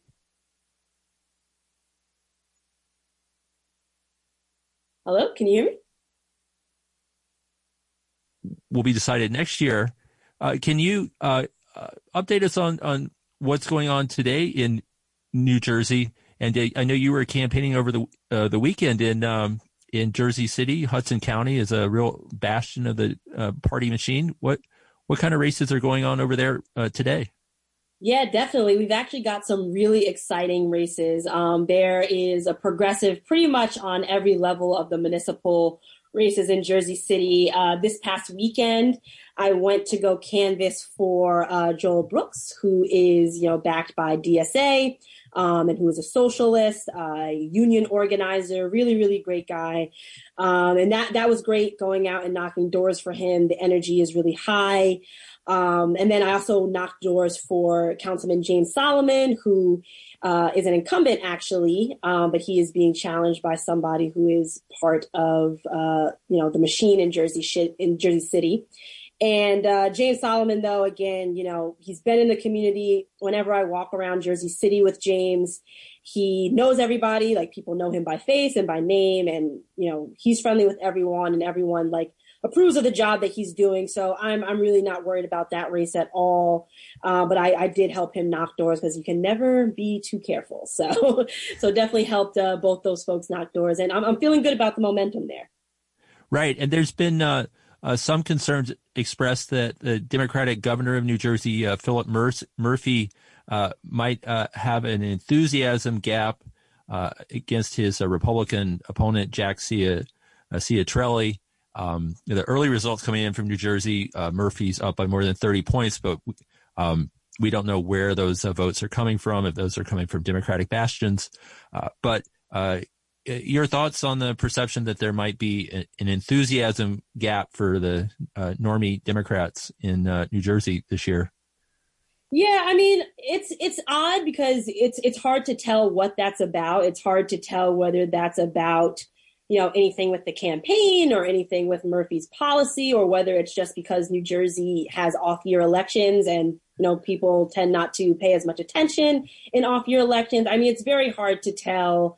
Um, I do know, you know, the polls over the last couple of weeks have shown the uh, the gap narrowing between the two. Um, but you know, we'll see we'll see what how it turns out. Um, in either case, you know, I'm I'm just looking forward to New Jersey continuing to push for the progressive movement. Uh, I mean, there was some talk around if if it's close and and and you know Murphy wins that he might be less progressive and I absolutely think that's the wrong way to go. Again, that's just talk. Who knows if that's actually what he's thinking? But you know, I definitely think that would be the wrong way to go for New Jersey. Um, I think there's a lot of things that we can look at so that we can improve uh, the outcome for Democrats. Um, and a lot of that has to do with getting rid of various machine apparatuses that everyday voters are just kind of tired of, and also that keep pretty lackluster Democrats in office, uh, which then does not excite voters when it comes to election time. So, you know, we'll see how it turns out. There's a lot of it's one of those races where there's a lot of what ifs and maybes. So I guess we just have to kind of see how tonight turns out, and then we can have a uh, a better idea of what what's going to look like moving forward. Right, and and, and before we pivot uh, uh, to Buffalo, uh, can you update our listeners on your campaign? Your primary is scheduled for uh, next uh, next June, but you're running running hard against five-term incumbent Donald Payne Jr. for that congressional seat around Newark. Mm-hmm. Yeah, yeah. So far, so good. So last quarter, we actually outraised him two to one all individual donors, no PACs, um, definitely no corporate PACs. Uh, our average donation was about $74. So we're feeling really, really good about that because, again, it's a guy that's been in there for about 10 years now. Uh, and I was able to outraise him two to one my first time running for office, period. Uh, so we feel really good about that. Our next big fight, though, however, is uh, redistricting in New Jersey. Of course, the machine is trying to redistrict me out of NJ10 to one, give more padding to Mikie Sherrill, that's who's in a more conservative district, but also do the job of trying to cut me out of running against the incumbent, um, which is a shame because what it'll also do is cut out a historically black neighborhood and place them into a district that is considerably more white considerably more conservative and ultimately just culturally you know not in any way familiar. And it would make them a voting minority actually. Um, so it's really a shame the game that they're trying to play here. They're trying to pit two women against each other to save essentially a lackluster man. Um, and it, it's really really sad but you know we're going to fight that fight and uh, i feel confident that we're going to win okay we will continue to to follow your race over there in the New Jersey 10 uh, Newark area. Uh, Imani Oakley. Um, Thank you. Uh, you bet. Thank you for joining us this evening. Uh, also, now we're going to uh, pivot to Buffalo, New York, uh, to the other end of the state uh, with this uh, historic mayor's race. And joining us now is Michael Niman, professor of journalism and communications at Buffalo State University. Michael, are you there? I'm here. All right. Thank you for joining us this evening, all the way from Buffalo. Uh, the the polls don't close until 9 p.m., so we don't have any results yet. But can you talk about uh, a little bit about who India Walton is and what the impact she's had on the city uh, with her candidacy, uh, her upset victory in the Democratic primary in June, and and and, and kind of how she's maybe shaken up a, a sclerotic uh, political system there in Buffalo. Yeah, India was one of the uh, organizers of a lot of the uh, act- activities, a lot of the actions, uh, the racial justice protests around the city uh, in the summer of 2020, and then continuing, of course, you know, through the present time. So that's where she really kind of emerged on the radar. And, you know, out of the Black Lives Matter demonstrations in Buffalo, you know, there was a, a lot of suggestions that India run for mayor. And then, you know, the, the rest is history. Uh, avowedly a democratic socialist, you know, when the hostile media, practically within seconds of, you know, of her being declared the winner in the primary, you know, immediately uh, red baited her. So tell us, are, are, you really a socialist? And she just just went right into it. It's like she didn't even have to breathe. She just took the air that was already in her lungs and just went right at them. And a- absolutely, you know, and then started talking about democratic socialism. And yeah, I mean, the only thing, you know, and is that you know, democratic socialism is, is not new to Buffalo politics.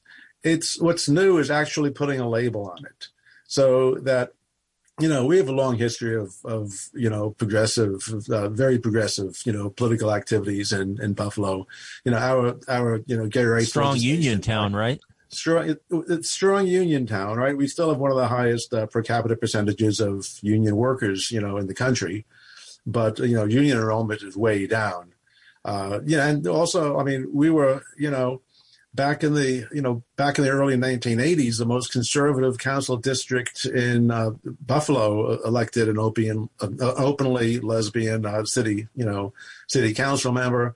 We passed gay rights legislation uh, that was you know more progressive than San Francisco's. You know, uh, very very early on. So yeah, and everybody involved in the race. I mean, it's like you know India Walton versus Byron Brown. It's it's not like you know it's not like India is running against uh, a Republican. You know, we we pretty much, you know, our big elections are in the primaries for the citywide, you know, and the city candidate candidates. We don't have Republicans even fielding anybody, which is why we get to this this really peculiar situation where we have, you know, India Walton running as the endorsed, you know, Democratic Party candidate, having won the primary, and then eventually getting endorsed by uh, Kirsten Gillibrand, Chuck Schumer, you know, not the governor, ironically, who's, you know, from the suburbs of Buffalo, but um, by a lot of people, including the local Democratic Party machine, was pretty quickly on board with India after she won the primary. And you have what was a, a very popular 16 year incumbent mayor who's now running as uh, as a write-in. So like people, you know, keep asking me like, you know, and, and other people in Buffalo, you know, in, in the media, um, you know, what are your predictions? Nobody I know is making any predictions because this is this is off the charts. It's, it's unprecedented. We have nothing to really compare to. And the same situation right now is that here it is, you know, uh, less than a half an hour before the polls close, and we really don't know what to expect tonight. The only thing we've been talking about is how to interpret the results, right? Because we're not going to see any you know, write-ins per se. We just know that there is, you know, you you fill in one bubble for one oval for to vote for India Walton, or you fill another one in to vote for a write-in. And there are three write-in candidates, so only one of them really matters here. And it's not even a write-in. I, I, I just stopped, you know, by swung by one of the polling places to go pick up my uh, my free Byron Brown stamp that apparently, you know, funded by uh, Carl Paladino, the former Republican, you know, uh, candidate for governor. So they've been mailing that, these uh, stamp voting stamps out to people. Is that well? I, I I'm not really quite sure how they're distributing them. Okay, but you know they're distributing them. There's you know unions are split on this on this election, right? So the union that represents people in City Hall, which would be uh, you know um, is suddenly suddenly endorsing Byron Brown. So he's got CSEA and CSEA shop stewards giving out the giving out the rubber stamps. They've got uh, people set up at tables, you know, uh, all over the city outside of polling places giving out the rubber stamps to people walking by. I mean, mm. traditionally on primary day, which was always, that's our traditional election day because there are no Republicans, right? On primary day, City Hall was like, it's like a ghost town because everybody takes a personal holiday and they got to go out and campaign and that's pretty much it. You know, during the uh, during the whole you know uh, early voting period, you didn't see many Byron Brown people out on the streets, and there were a lot of India Walton volunteers. But today, you know, today, uh, you know, a work day, right? You know, suddenly there's just an army of Byron Brown people out there.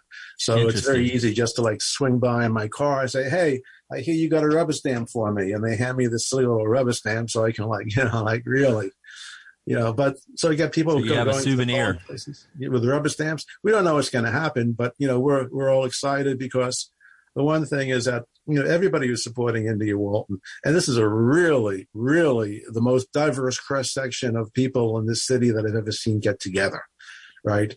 So the people who are supporting India Walton are really stoked and, and, and really enthusiastic. And the people supporting Byron Brown is just kind of, you know, I mean, they're doing it. They're supporting Byron, right? But there doesn't seem to be much enthusiasm. So I'm thinking that's you know, against against the odds of uh, he does have 16 years of incumbency. Um, he he did spearhead a lot of really popular development, meaning you know we've got a ton of new parks, a lot of waterfront access, you know, and a lot of development in well-heeled sections of the city. But the reality is our population, you know, and this is unprecedented. For the first time in 70 years, our population just went up with the latest census significantly. So you know, this is a this is a great city to live in uh, if you have a middle class job. But right. we also have the second highest child poverty rate in the country, the third highest overall poverty rate of any major city in the country, and all of this stuff. None of it's been addressed under the Brown administration. In wealthy neighborhoods, you've seen fantastic development, but that is is a lot of gentrification. You know, the the the thing that really attracted a lot of people to Buffalo from, you know, places like New York City, where I was born, is really cheap housing. So we didn't yeah. have to work these 40 hour work weeks, you know, and, you know, we could be creative, which is why you've got a thriving, you know, vibrant art scene and so on, because people have time to make art. But now we're getting the same problems that you're getting everywhere, you know, major cities. And that's, uh, you know, a, a, lot of people moving into the city used to paying high rents and paying high rents, driving all this gentrification.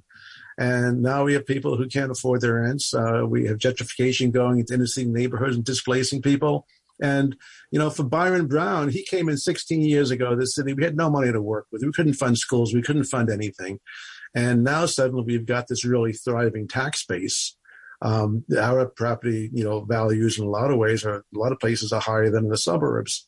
So, you know, I understand that the Brown administration did all this work so we'd have a tax base. But now that we got that tax base, we're not really addressing the most important issues, which is social disparity.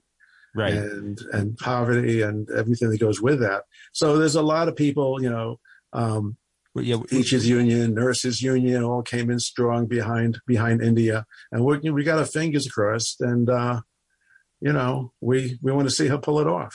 Okay, well we'll have to leave it there, but uh, Michael Niman, uh, professor of journalism and media studies at Buffalo State University. Thank you so much for joining us this evening and, and giving us a report on really this historic moment in the history of uh, Buffalo and Western New York.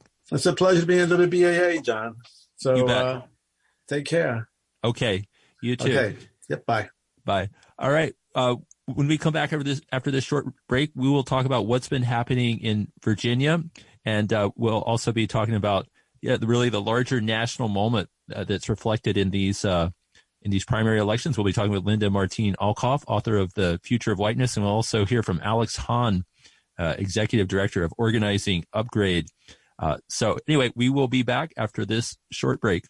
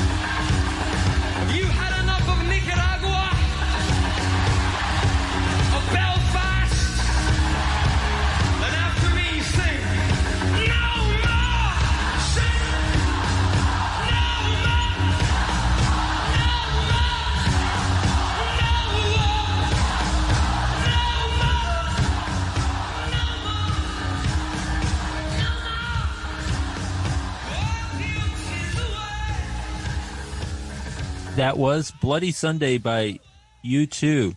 I'm John Tarleton, a host of the, of the Indypendent's Election Night Special here on WBAI 99.5 FM. In our final 15 minutes before we have to go, we're going to uh, continue to look at the bigger picture outside of New York, uh, nationally. Uh, the biggest race of the day is in Virginia, where uh, Republican uh, Glenn Youngkin, former CEO of the Carlyle Group, uh, is leading Democrat Terry McAuliffe, a longtime figure in Clinton world, is anyway, McAuliffe is down uh, 10 points, 54 or 55 to 45 with 61% of the vote counted. Uh, the race has not been called yet.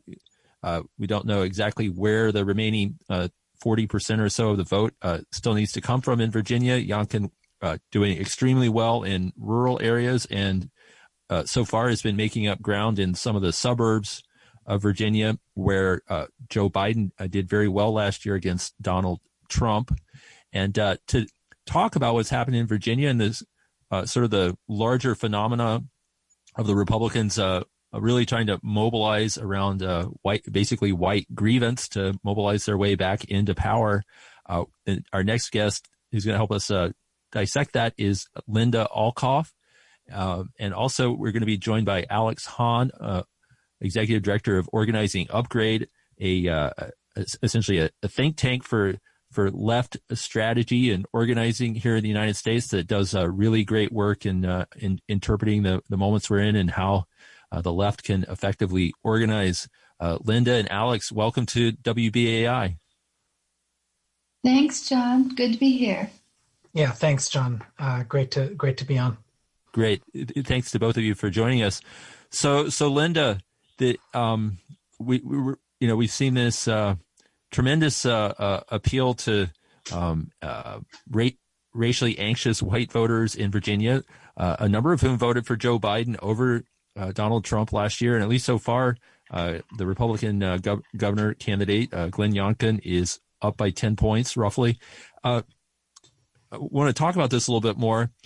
We have, a, I think, a couple of clips we can play. one is an ad that the Republicans ran in the past month uh, uh, trying to play on fears of a uh, a famous novel by uh, Toni Morrison called Beloved, uh, which draws on the experiences of slavery, and, then also I think we have another clip of a Virginia voter being interviewed about their thoughts on critical race theory, which has sort of become this catch-all for all sorts of um, boogeymen the Republicans have tried to stir up this cycle. Uh, let's see if we have these clips ready to go. I'm sorry, John. I do not have any clips. Okay. All right. Um, well, we'll we'll just uh, keep on moving along. So, um, anyway, the Republicans have uh, have really uh, tried to stoke fears of critical race theory, and, and, then have gone on to try to stoke fears of a novel, uh, uh, uh by a, a Nobel uh, Prize winning novelist, Toni Morrison. Linda, can you talk a little bit? I mean, you wrote a book called The Future of Whiteness. You're certainly familiar with cri- critical race theory from your years in academia. You're professor of philosophy at the City University of New York. Uh, can you talk uh, briefly about what critical race theory really is and, and, and how it's sort of been hijacked and, and, and, turned into this caricature? Yeah, John. Um, I think you know I'm I'm glad you had me on because I was watching MSNBC earlier talk about critical race theory and I was about to tear all my hair out. I think I have a little. Oh, don't do that. but, but you know, they they they said this is what they said. They said critical race theory theory is not being taught in Virginia schools. This is the liberals talking.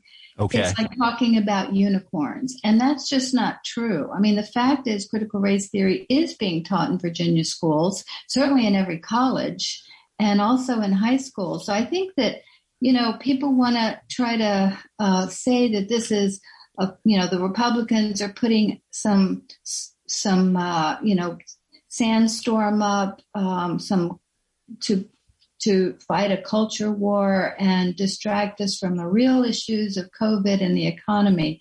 But I, I, really think that's a mistake. I think that we need to take this challenge on because, you know, there's a way in which the voters know what critical race theory is, which is about the need to talk about race and racism, the need to talk about the history of racism in the United States and how that is ongoing, has ongoing effects today. That's basically what it is. I think if we define it in this narrow technical way mm-hmm. as, you know, you know, a very small sub sub field in legal studies, you know, it's it's not really true. I mean, critical race theory emerged after winning the civil rights um, uh, legislative struggles against de jure segregation and Jim Crow.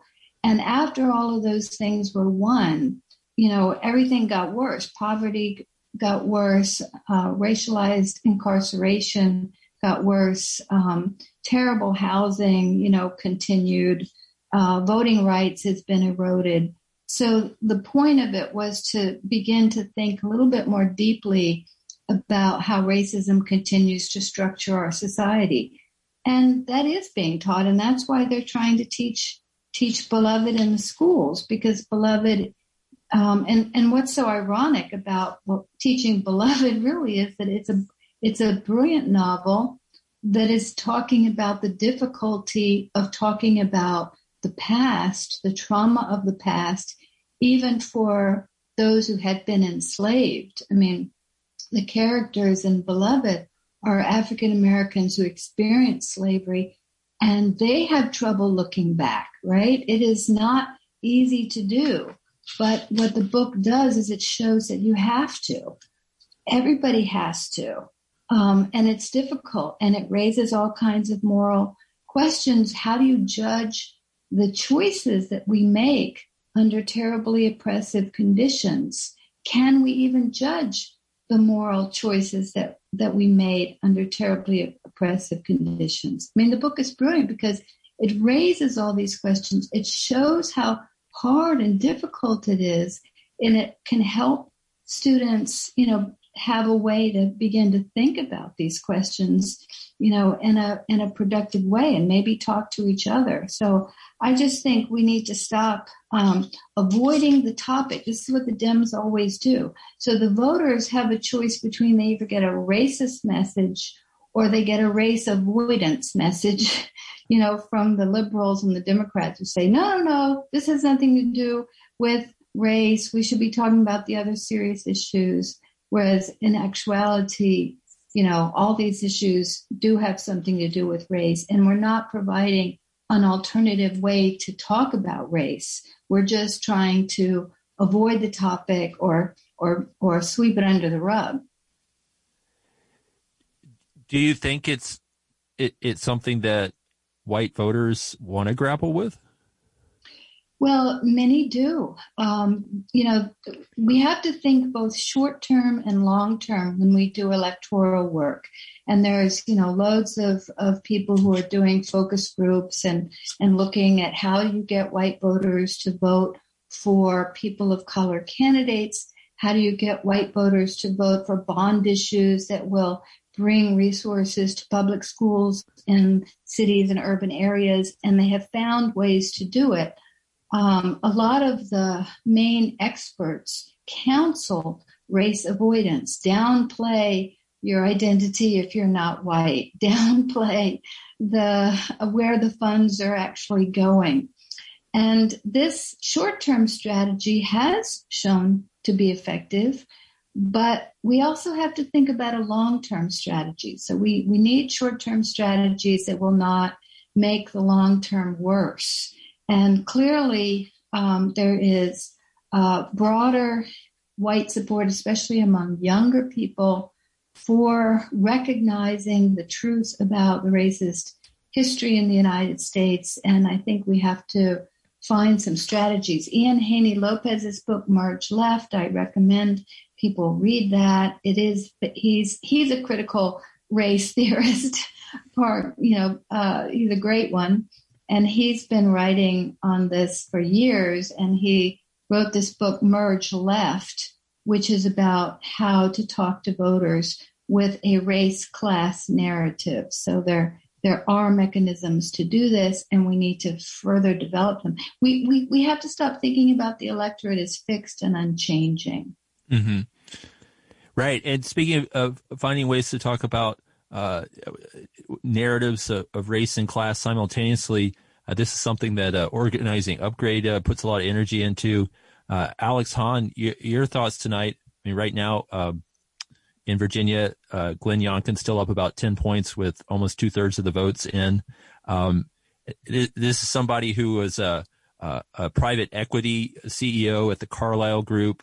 probably never really cared that much whether what literature was being taught in Virginia public schools, but uh, is now trying to ride this uh, all the way into the governor's seat.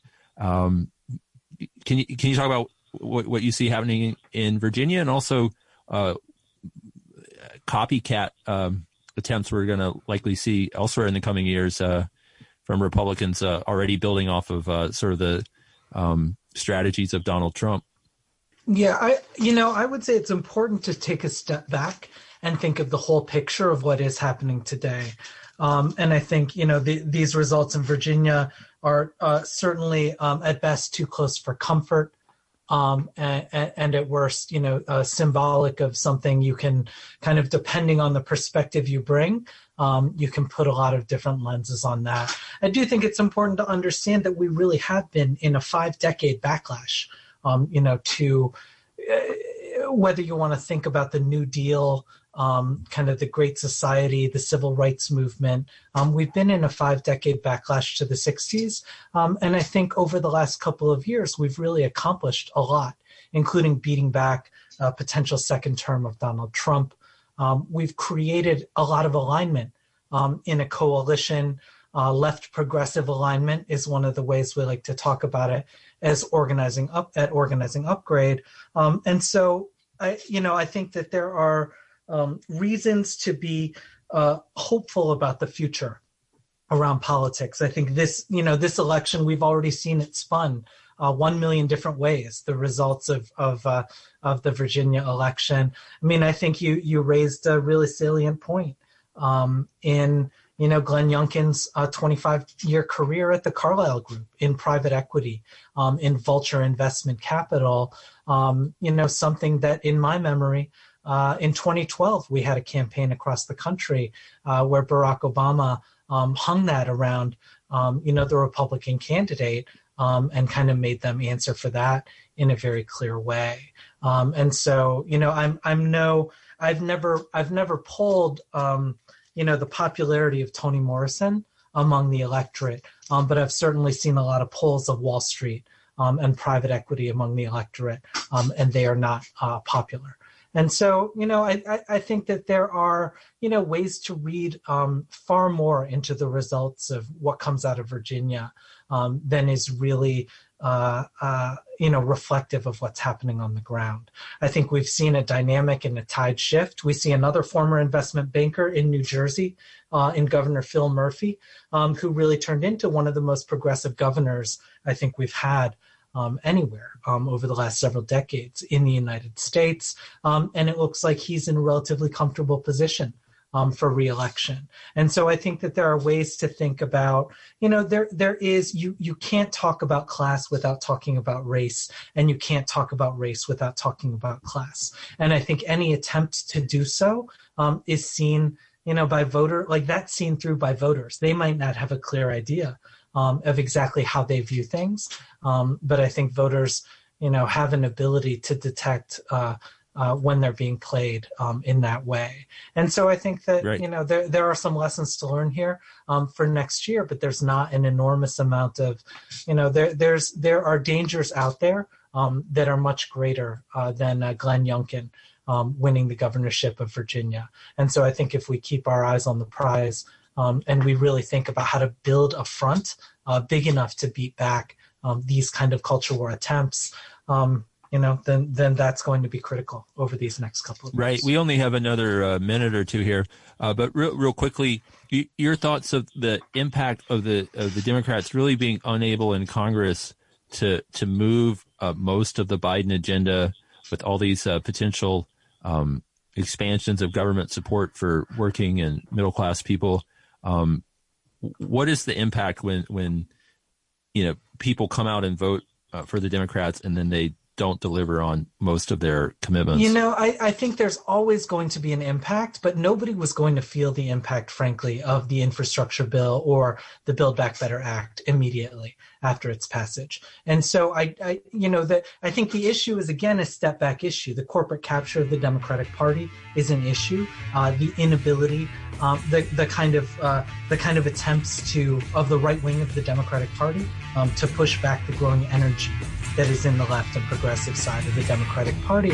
are the bigger questions, I think bigger than the passage of one bill or another. Would it have helped in this election to have been able to talk about passing this bill? I'm sure it would have helped. Um, but I think there, you know, in, in these questions, right. you know, there are no, there are no